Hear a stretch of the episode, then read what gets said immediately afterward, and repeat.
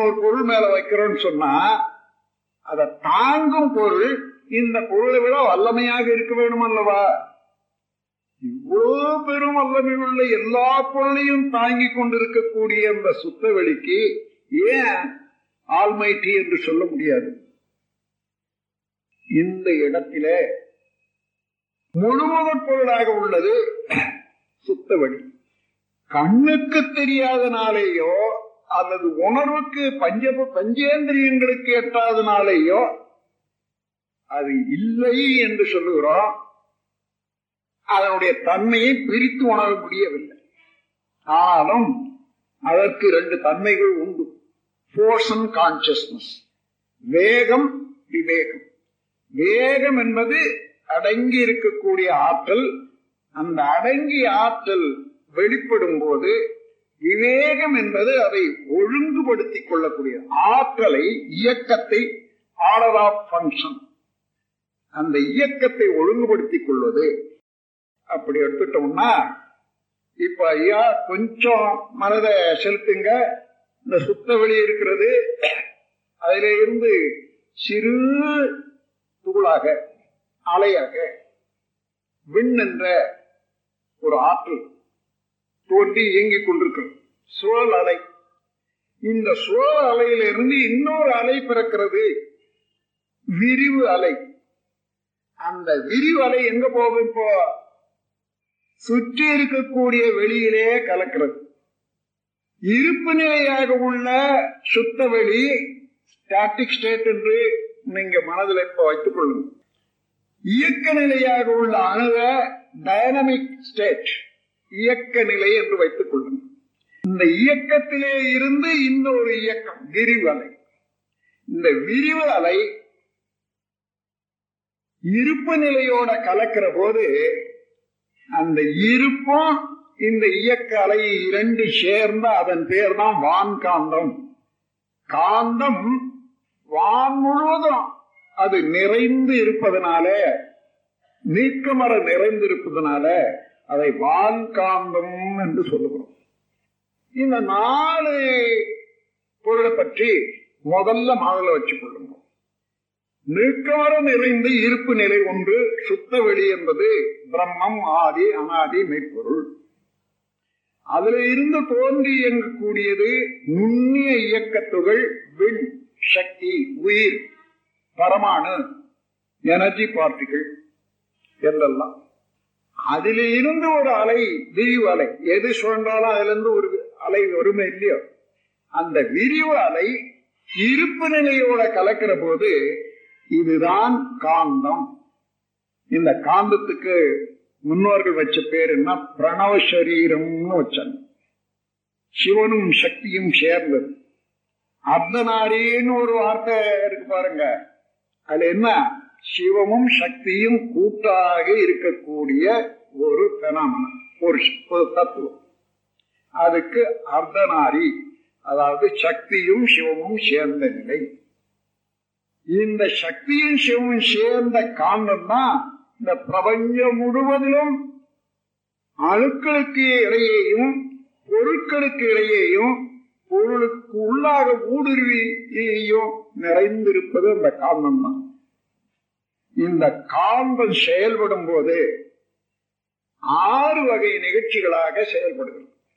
முதல்ல இந்த நான்கும் கோர் பிரின்சிபிள் அது முக்கியமான தத்துவம் சுத்த வெளி இருப்பு நிலை இயக்க சுழல் சுழலலை விண் அதுல இருந்து விரிவு அலை அந்த விரிவு அலையும் இருப்பு நிலையும் ரெண்டு சேர்ந்த போது காந்தம்.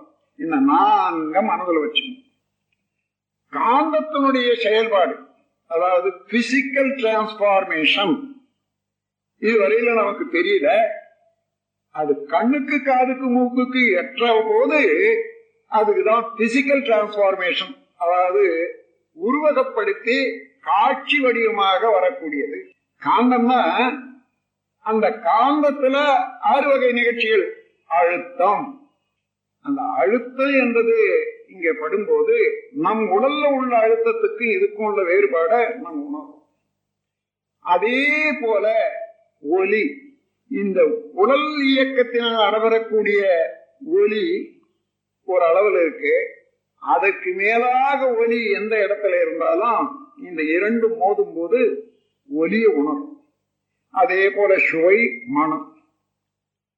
இவைகளெல்லாம் உணர்ந்து கொள்வதற்கு மனம் இருக்கிறது அல்லவா இந்த மனம் எப்படி செயல்படுகிறது என்பதை இப்பொழுது நீங்கள் தெரிந்து கொண்டீர்களா நம்முடைய மனதில் இருக்கக்கூடிய பாரமெல்லாம் நீங்கிடும்.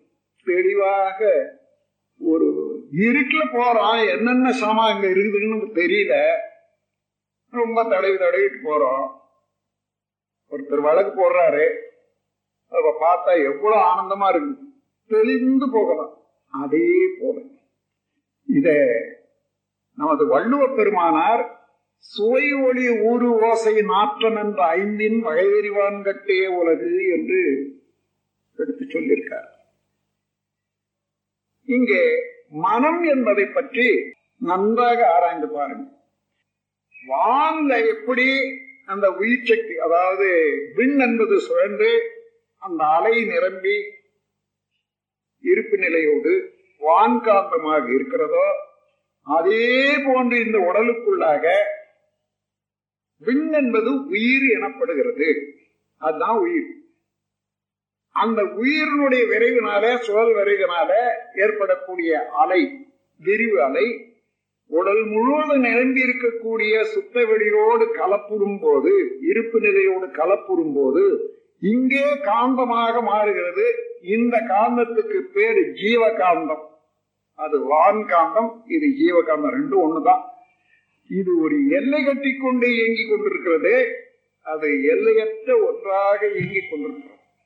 இந்த ஜீவ காந்தத்தை சரியாக நீங்கள் பார்த்தீங்கன்னா எங்கிருந்து உதயமாகுது இந்த ஜீவகாந்தம்? காந்தம் விண்ணென்ற நுண்துகள்ல இருந்து வரக்கூடிய விரிவு அலை இருப்பு நிலையோட கலந்த போது ஜீவகாந்தமாச்சு.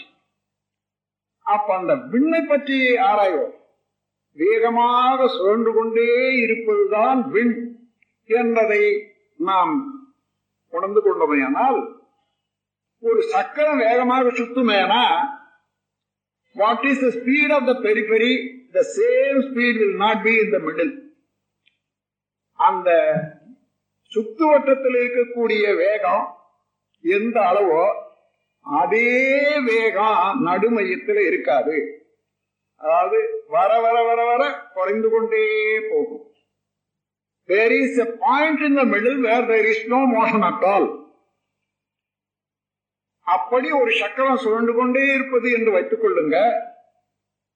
கொஞ்சம் கொஞ்சமாக மையத்தில் போக போக போக குறைந்து கொண்டே வரும் என்று சொன்னால் there will be a point there must be a point where there is no motion at all நம் கடமை அறவாழ்வின் நாட்டத்தே சிறக்க